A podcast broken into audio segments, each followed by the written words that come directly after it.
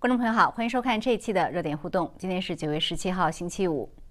恒大的债务危机持续恶化，目前恒大将暂停支付九月二十日到期的贷款利息，而九月二十三日还有八千四百万美元债券利息到期。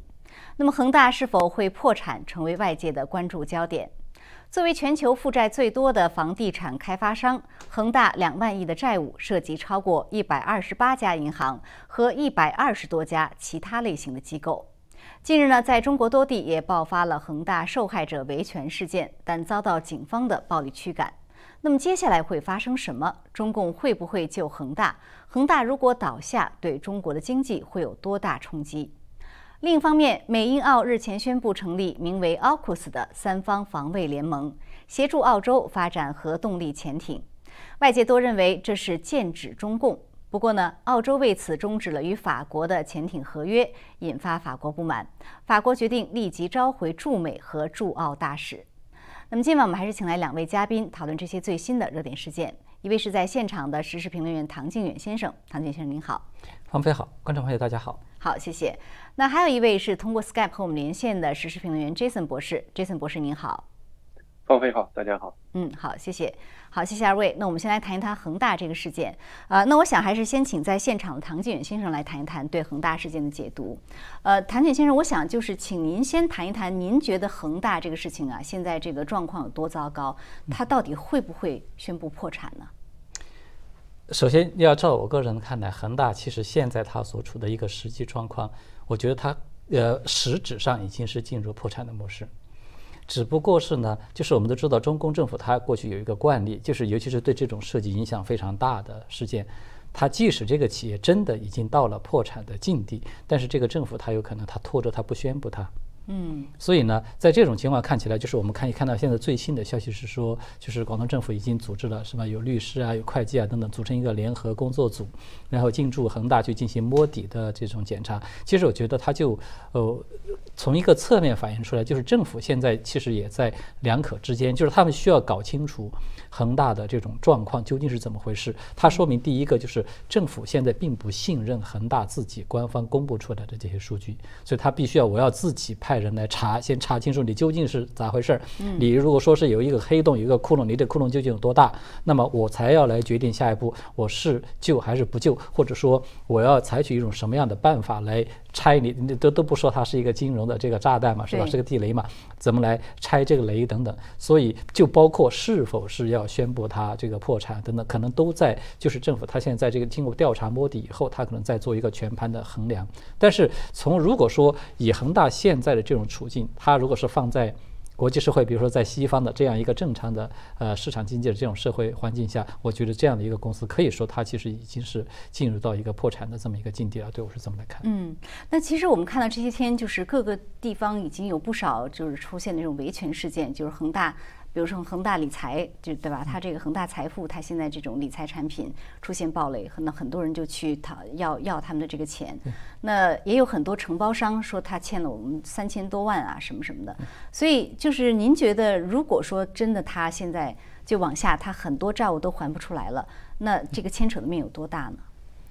呃，如果说按照恒大现在这种模式继续发展下去，最终如果说走到底，真的出现就是大家最担心的叫做多米诺骨牌这种形式，那么它就真的有可能会出现，甚至会出现就有点像那个呃原子弹的这种链式反应一样，它不但会由恒大会扩散到其他的这种房地产企业，甚至会直接引发整个房地产行业。进而最终引发整个就是到金融体系层面的影影响到整个中国的这个经济，至少是会带来一个非常大的一个冲击了。所以，那么也就是说，我们可以看到这一次这个暴雷，它最初是从恒大的这个理财产品，是吧？对。从理财产品这一块儿，这个可以说只是一个局部，它爆发开来，然后现在开始，现阶段我们看到它已经蔓延到了整个恒大。就是整个恒大，它本来是房地产是它的主业嘛，然后其实现在包括房这个恒大，它除了房地产，它还有其他很多产业啊，比如说什么电动汽车啦，什么餐饮啦等等，它很多的。其实那些现在已经就整个恒大的集团总部现在已经基本上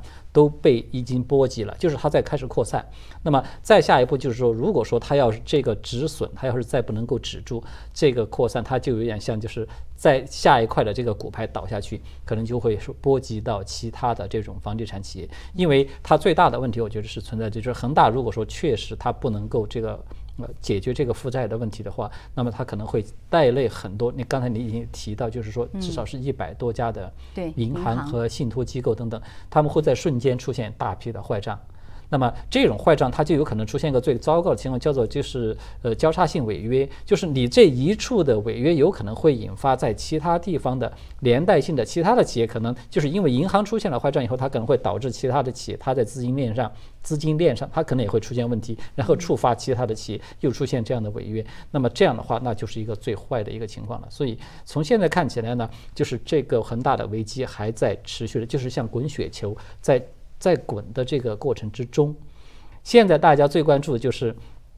首先第一个我们可以明确的，恒大自己肯定是已经没有能力能够把这个雪球把它给停下来了，毫无疑问的，他自己肯定是已经没有这个能力了，他必须得有外力的。介入，要么就就是两个结果，要么就任他自己一直滚下去，最后彻底的崩崩盘，嗯，要么就是必须得有外力的介入，有某种方式，甭管是这个政府，还是有其他的，说是这种这个民营企业等等，是吧？由政府协调，由其他的民营政这个民营企业来接手，总之就是你必须得有外力的介入来使它停下来，在。出现某个危达到某个危险的临界点之前，让它给停下来。我觉得市场看起来基本上就是这么一个态势。对，我看他现在说恒大呃近期想出售他的一些资产，包括电动汽车什么的，一直没有找到买家。然后呢，他说他雇了这个这个一些呃重组啊这些人的专家，就在摸索这种方式，但是似乎也没有什么进展哈。所以外界呢现在就是在关注说中共救不救恒大，会不会出手救？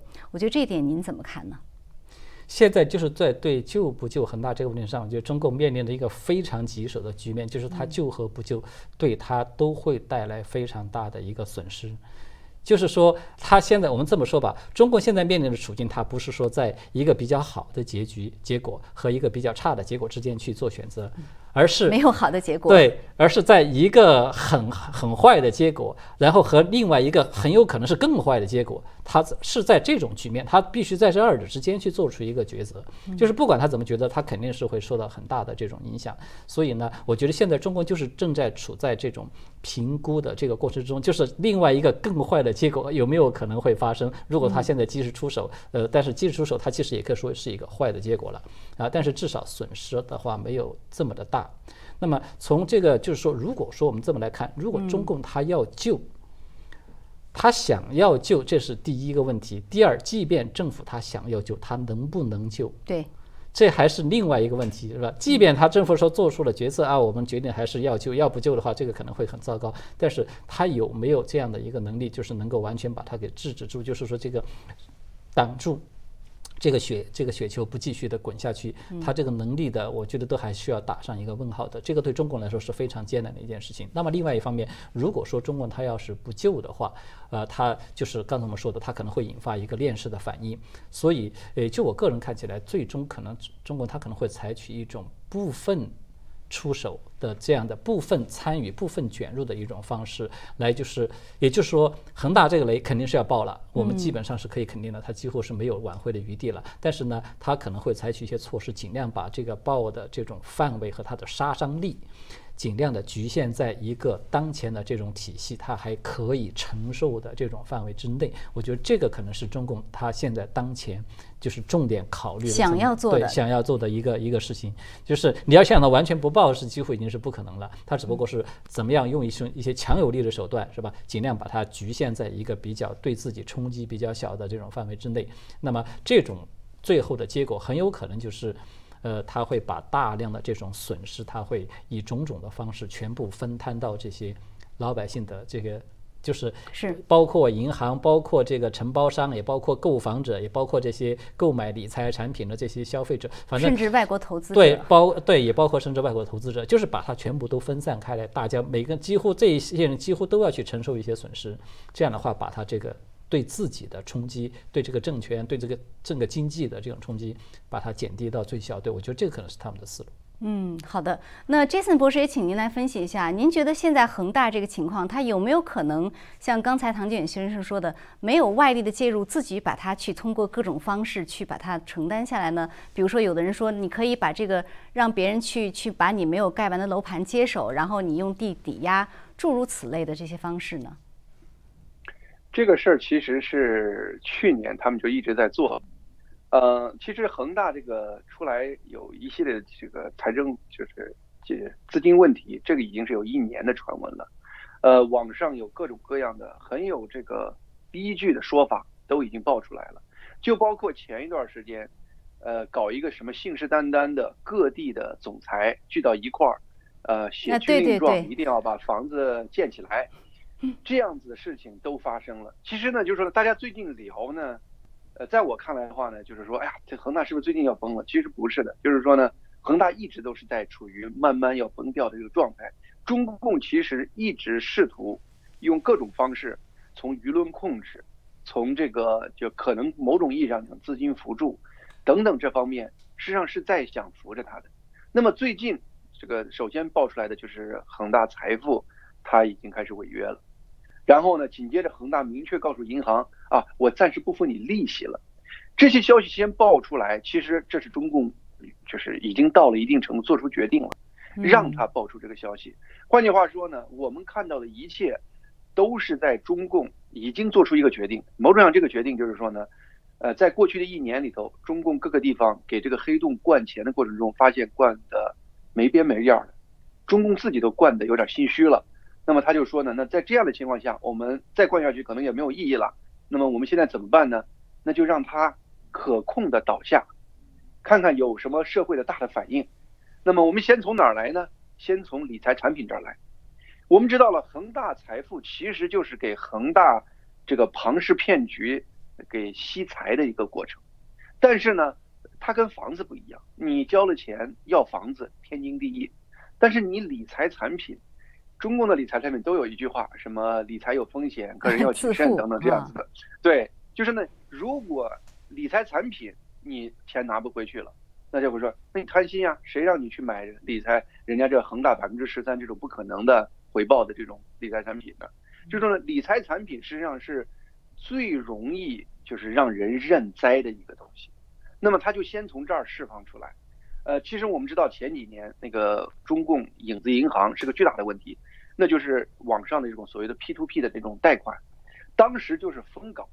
很多人都是骗子一样在网上搞，中共看见了不管，因为啥呢？弄到的钱最后呢，不管投什么都在刺激中共的经济，但是中共发现这已经规模大了，他必须管的时候呢，他引爆一个一个的引爆，呃 P to P 的平台，引爆的结果就是很多老百姓血本无归。当时产生了上千万的中国的这个所谓的金融难民，数千亿的这个金融产品这个资金就消失掉了。那么最终怎么办呢？通过镇压，呃，这个通过信息控制，那些人最终就是个别人上吊，大部分都认了。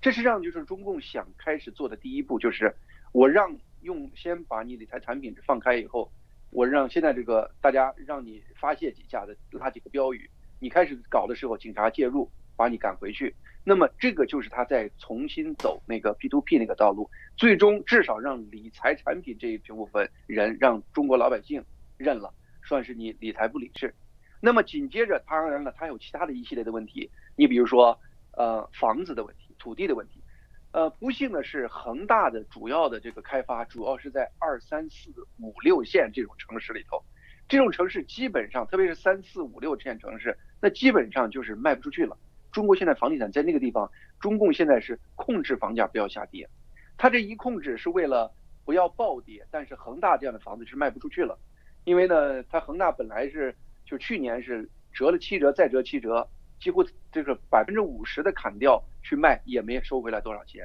所以说呢，这一部分钱的话呢，你让他怎么折价？现在中国三四线城市、四五线城市不同的往下跌的情况下，那个价值谁都护不住的。在这个部分的话呢，你要让他再去给银行给他钱、给开发商钱，让把这个楼建起来，又没有市场，这怎么办呢？所以说呢，在这一点上来看的话呢，我的感觉上，中共会用拖字诀，慢慢的根据各个地方的房地产的状况，可能就一些地区放弃一些地区。那么放弃的地方，交钱的那些老百姓可能就得要属于第一个买单的人。那么紧接着呢，开发商就是第二个买单的人，就是不不是开发商了，建筑商，嗯，就是当时中国很多的时候都是建筑的这个公司先垫钱、垫材料、垫人力去先帮着建。那么这个就是第二个，那就那么第三个的话呢？那很可能就是银行，银行这个部分的话呢，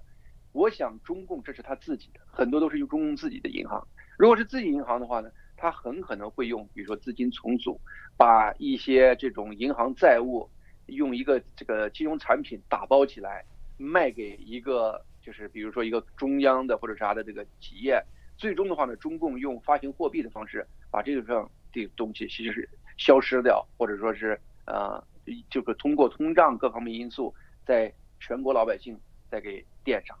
所以说呢，在我看来的话呢，其实我们看到的已经是一个缓慢爆炸的一个过程，它已经是在我们预看的一年，就远远的我看见它已经看了一年的时候，这个时候我才看见它在我面前开始慢慢展现出来了。但是整个这个过程，你说中共完全是措手不及的、失控的，或者说是意料不呃不在意中共意料之中的，这一点我不相信。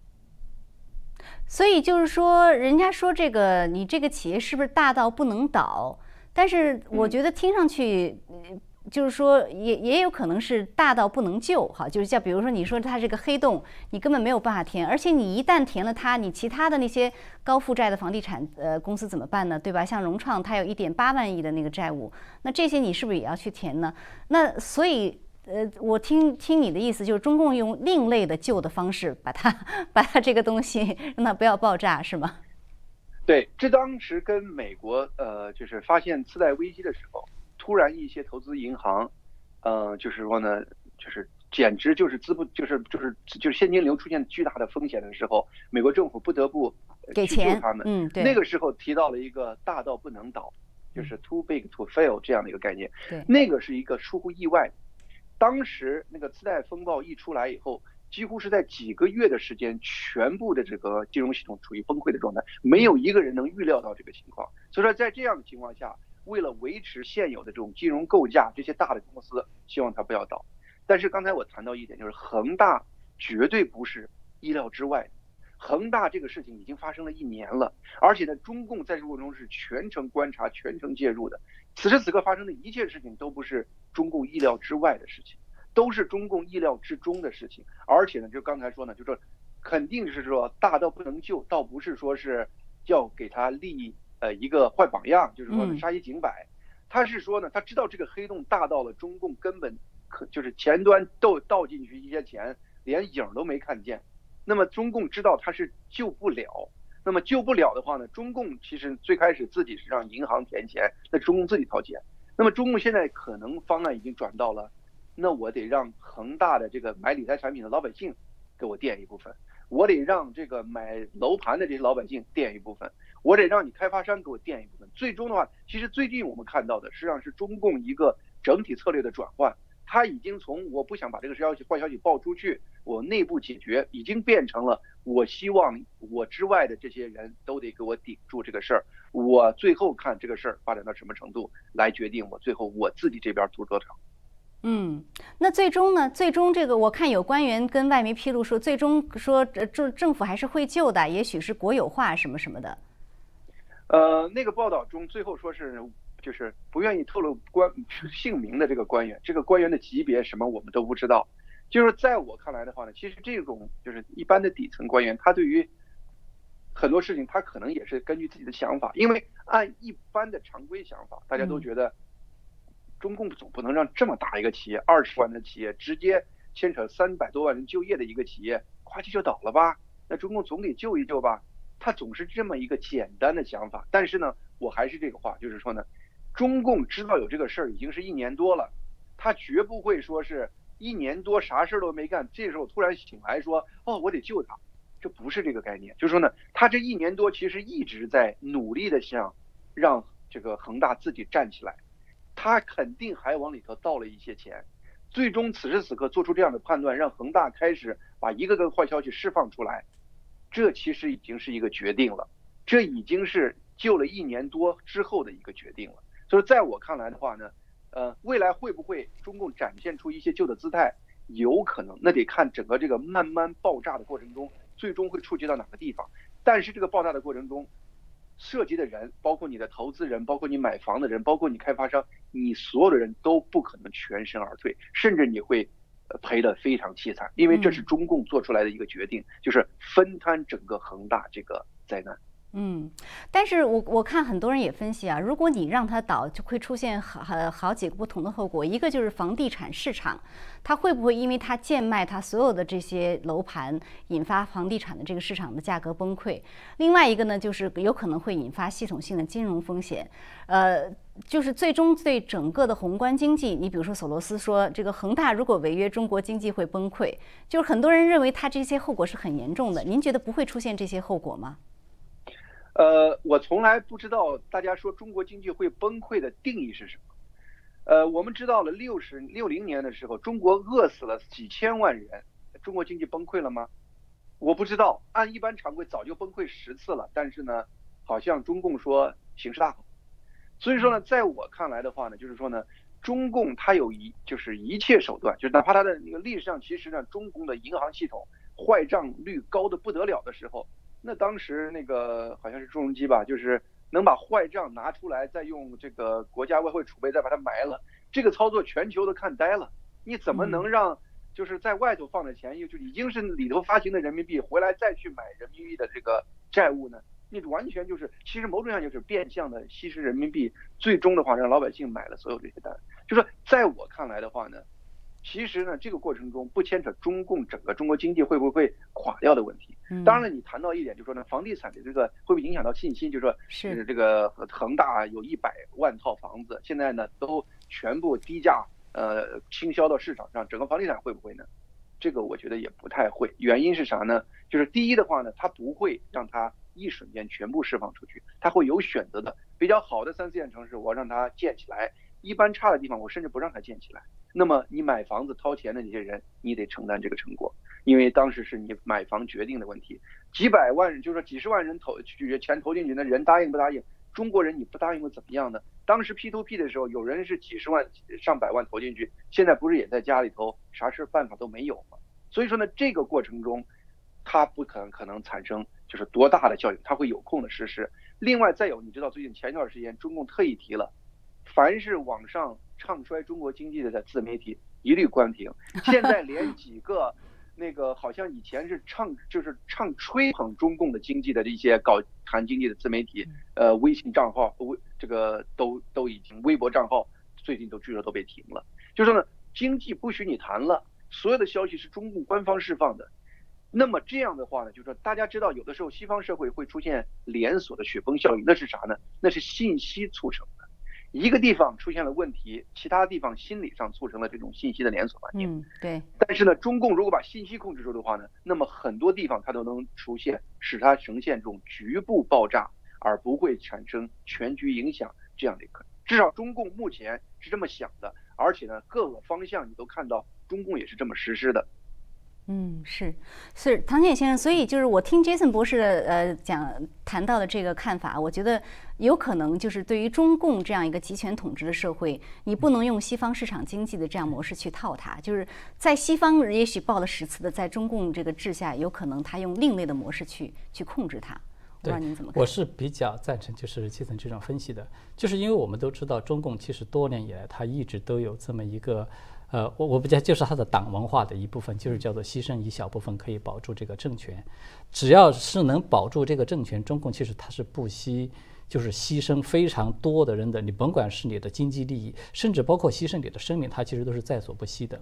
它是可以有这种强力手段的，所以这一点的确就是我们看到的，就是在这次恒大这次事件上面，就很多，尤其是在海外的很多的这些分析家们，他们往往都是用就是在一个正常社会的这种金融模式，是吧？这种房地产运运作，在一个市场经济的环境下运作的一个模式，他去衡量啊，他总觉得你这个肯定是这个是很危险了，或者你肯定是怎么样了，会有很有可能会怎么崩溃了，会怎么地。其实，但是在中共这种一种。就是他的确是几乎已经做到了党管一切。嗯，他把所有的从你的这个制造的最初到你销售的最终，以及包括信息的这种流通，所有的一些全部都掌握在他的手里的时候，他的确是现在中国，我觉得他是有这样的一个能力，就是可以做到像刚才杰森所提到的，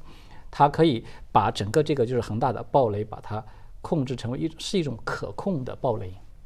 对，而且缓慢的、可控的暴雷，对对，而且我觉得就是说，在中共这种治下，呃，甭管你什么 P to P 啊、房地产什么，最终受害的都是这些呃信息不畅通的这个民众。你比如说像这个理财产品，据说恒大的领导们已经先走了，先出场了，把这些东西都兑兑付了。那那那你，而且当时逼着这些员工说是 在恒大工作的员工一定要买，那这基本人就属于说，那暴雷了，你就承担后果。对，的确是这样。就是说，我们可以看到，在这次恒大危机里面。至少是四大呃四大类是吧？人群我觉得可能会受到冲击的。首先第一个呢，就是这个承包商了，毫无疑问的，因为承包商他们是所有绝大多数承包商，其实他们都是自己先垫钱的，在在做的，就是修的楼啊、材料啊等等啊，反正多去了。所有这些多的，我看都是好几千万的这种欠款，他根本就不可能说是能够拿得回来的。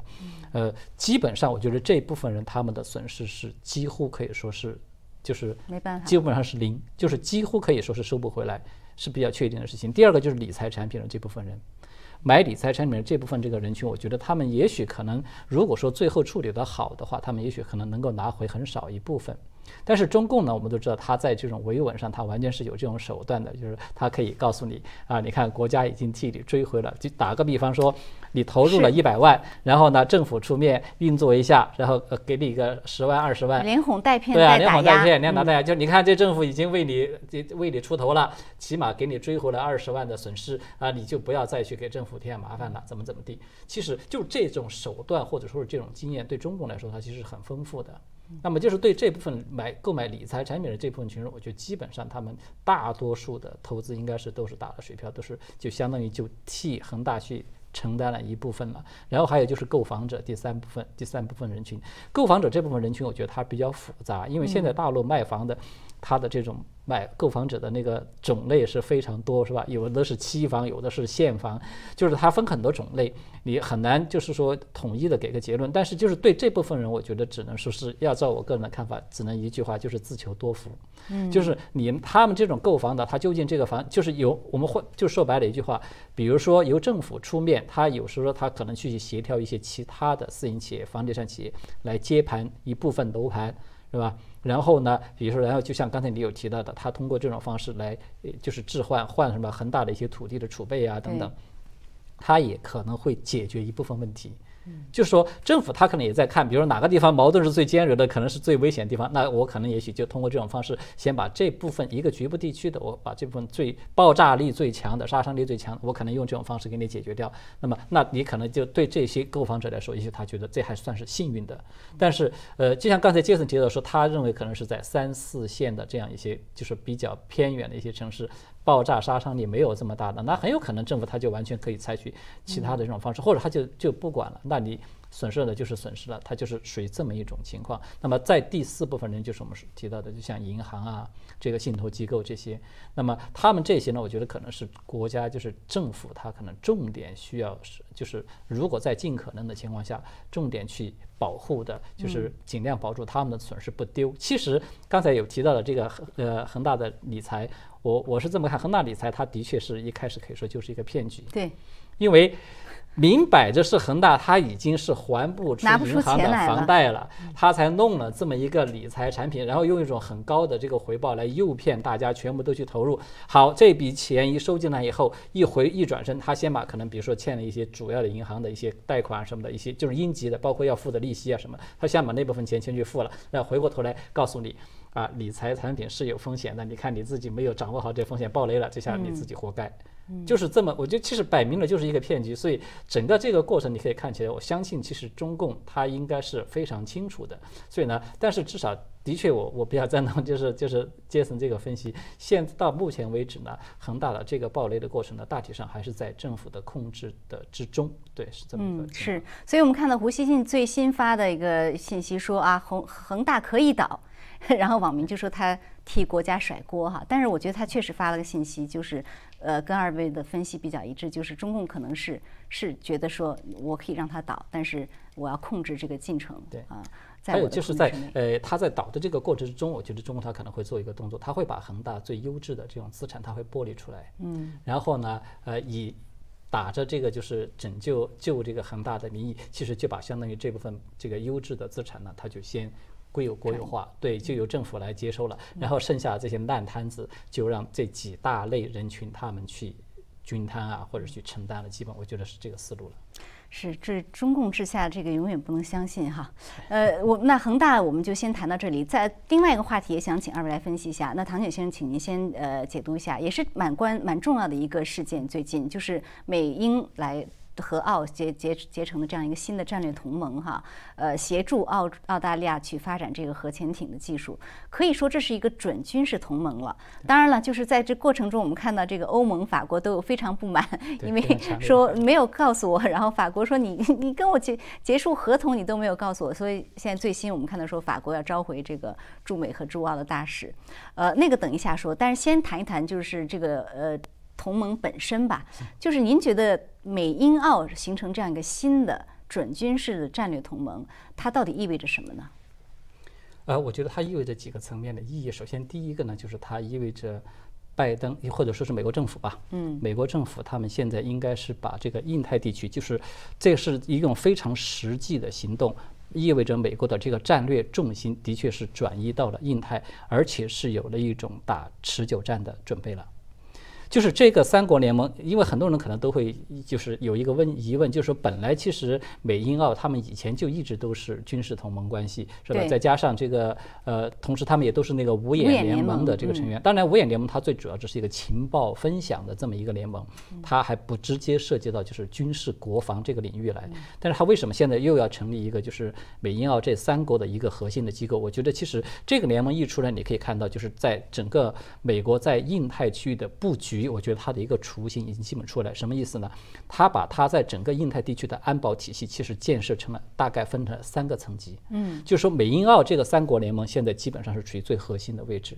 第二个层级就是那个那个跨的，就是呃美日印澳四国对话机制。因为那个机制它其实目前为止它还只是一个对话安全机制，还没有说能够形成一个正式的。军事同盟，但是它已经隐隐约约有了一点那个小北约的这种这种味道了，这个架势框架。然后再下面第三层就是传统上的比较亲美的这些盟友的关系，比如说这个像韩国呀，还有像什么泰国啦、新加坡啦等等，包括什么菲律宾啦等等，甚至可能还包括潜在的未来可能也许还有越南等等这些国家都加入进来。那么这些基本上属于第三层级，就是传统上跟美国，尤其是近期吧，即跟这个美国在这个。地缘战略上面，它能够走到一块儿，共同去对付中共的，所以你可以明显看到它成为一个呈现一个三级结构的，从高到低的，这个应该是美国政府一个，我觉得它是一个有序的一个设置，就是说，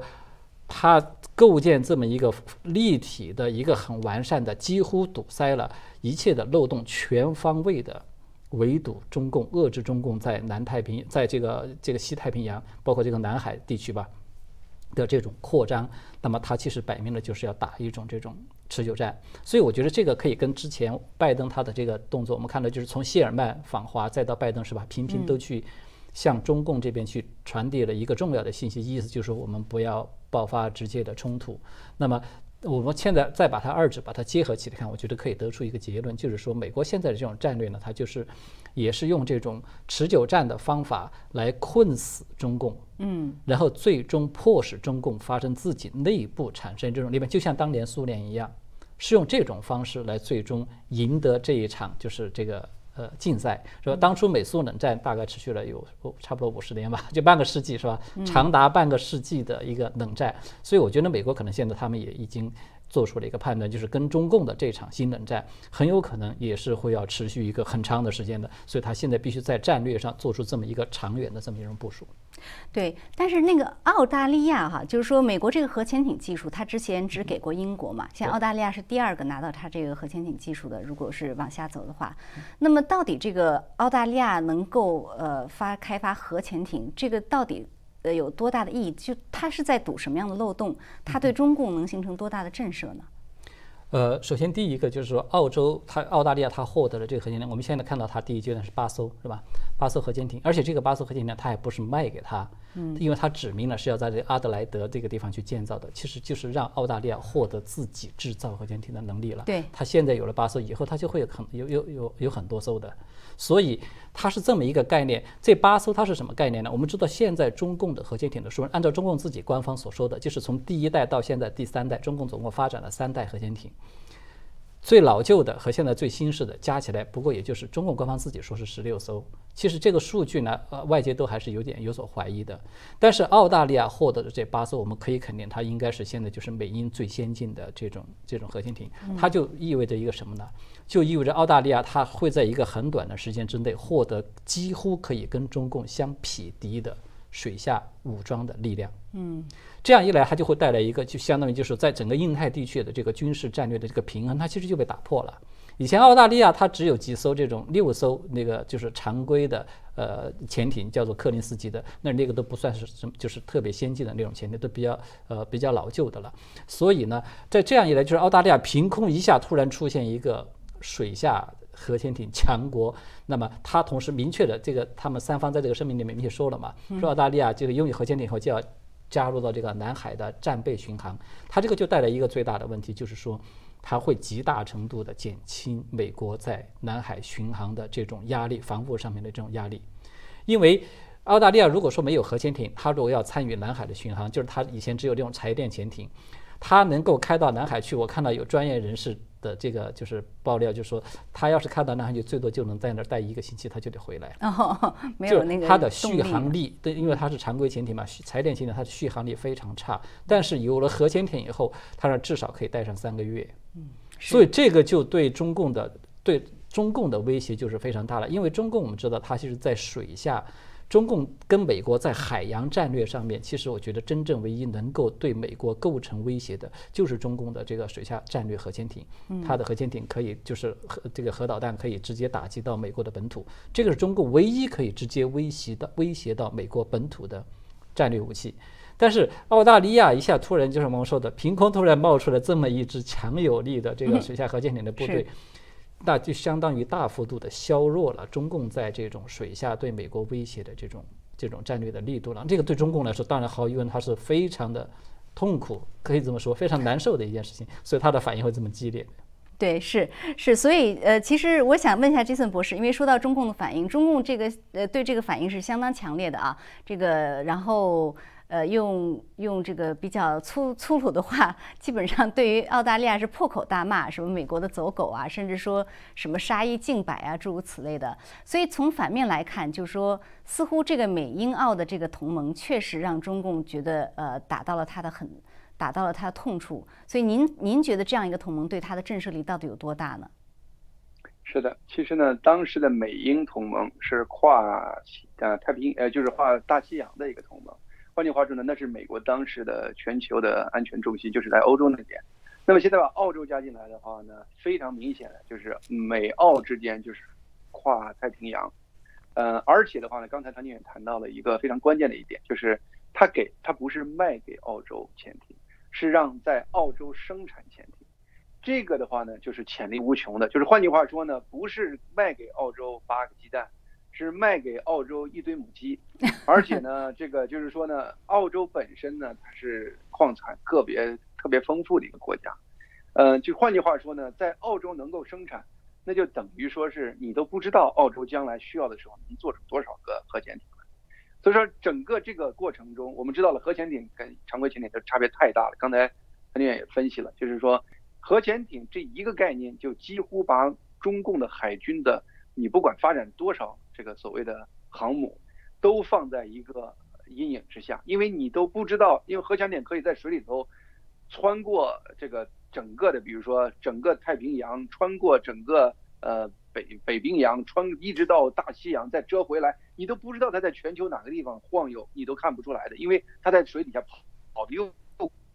快又远，而且可以一直转那头跑。所以这个这一点上来看的话呢，就是就我来感觉，就是说呢，对于中共，人家这次特意说了，三方结盟的时候特意说了，呃，没有针对中共，但是中共第一个先跳出来，在那叫，就是你就知道中共是疼的不得了了，怕的不得了。但是呢，在这个过程中，其实呢，就是说呢，这个一切的话呢，就是都刚刚是个开始，呃，这是形成了，呃，美英澳这是核心。刚才那个唐俊也分析了，其实呢，在这外围，在这这个核心之外，它会有新的其他的外围的这种力量。那么这次特意把呃欧洲给排除在外了，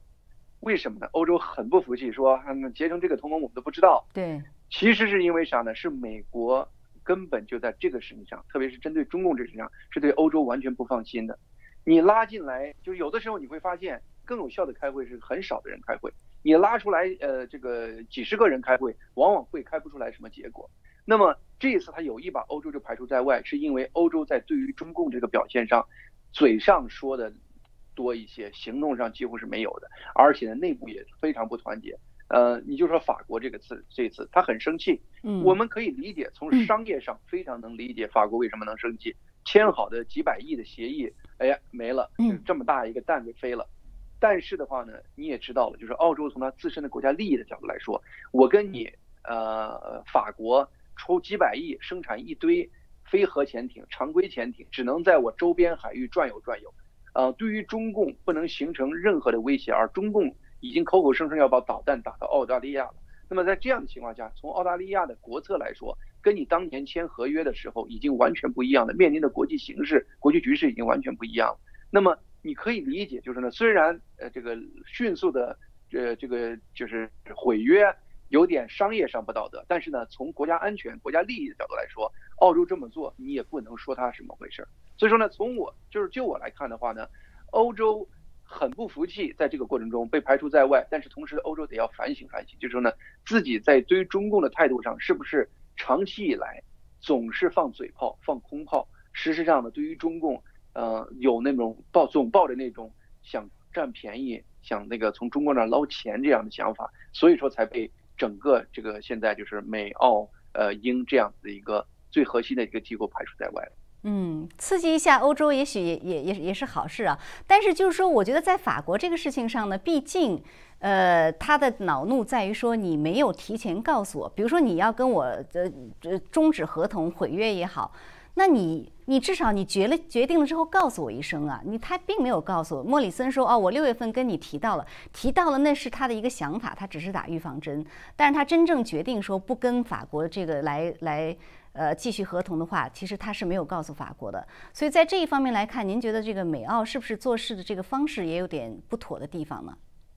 对对，这一点我是同意的。就是说呢，就是不懂事儿，就是做处理问题，就是说处理的不是，就是非常的，我们就是如果是个小孩的话，我们说是非常的不成熟。因为呢，不管怎么说，呃，你意识到了，就是说你们两个做出决定以后，你在新闻上放出来了，法国那边才知道，嗯，他是当事人之一呀，你能这么样子把他扔到一边？他内心中情绪上都放不过去，所以说这次把大使招回去，其实倒不是说要跟这个划清界限了，嗯，我倒不相信他会做出这样的事儿，但是他至少是表达一个极大的愤慨。这其实布林肯自己也知道，就是美国这个国务卿布林肯，他自己也知道自己这个事儿做的有点儿，好像有点儿，换句话说不成熟，呃，不完美，就是说他，所以说他也不停的赶快往回遮，说，哎呀，我们跟法国是多么这个源远流长的这样子友谊啊，等等，他也在说这样的事儿。其实你当初你在把这个事儿新闻界知道之前，你跟法国说一声都不会产生这么大的情绪，因为法国完全是作为一个当事人被像傻瓜一样的从从报纸上看到这个消息。所以说，就我来看的话呢，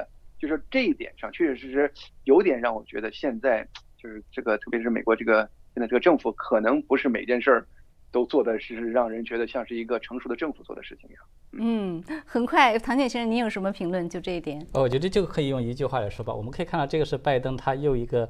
就是在战略上是正确的，但是他在战术上做的比较糟糕的这么一个范例，就有点像在阿富汗。又又一个意思就是阿富汗之后又犯了一个类似。对，就是战略上他是正确的，但是就在具体的战术做法上面他有问题。对。嗯，是。呃，好像还不像阿富汗那么糟糕在战术上。好的，那非常感谢二位今天的分析。呃，节目时间很快又到了，我们也感谢观众朋友的收看，下次节目再见。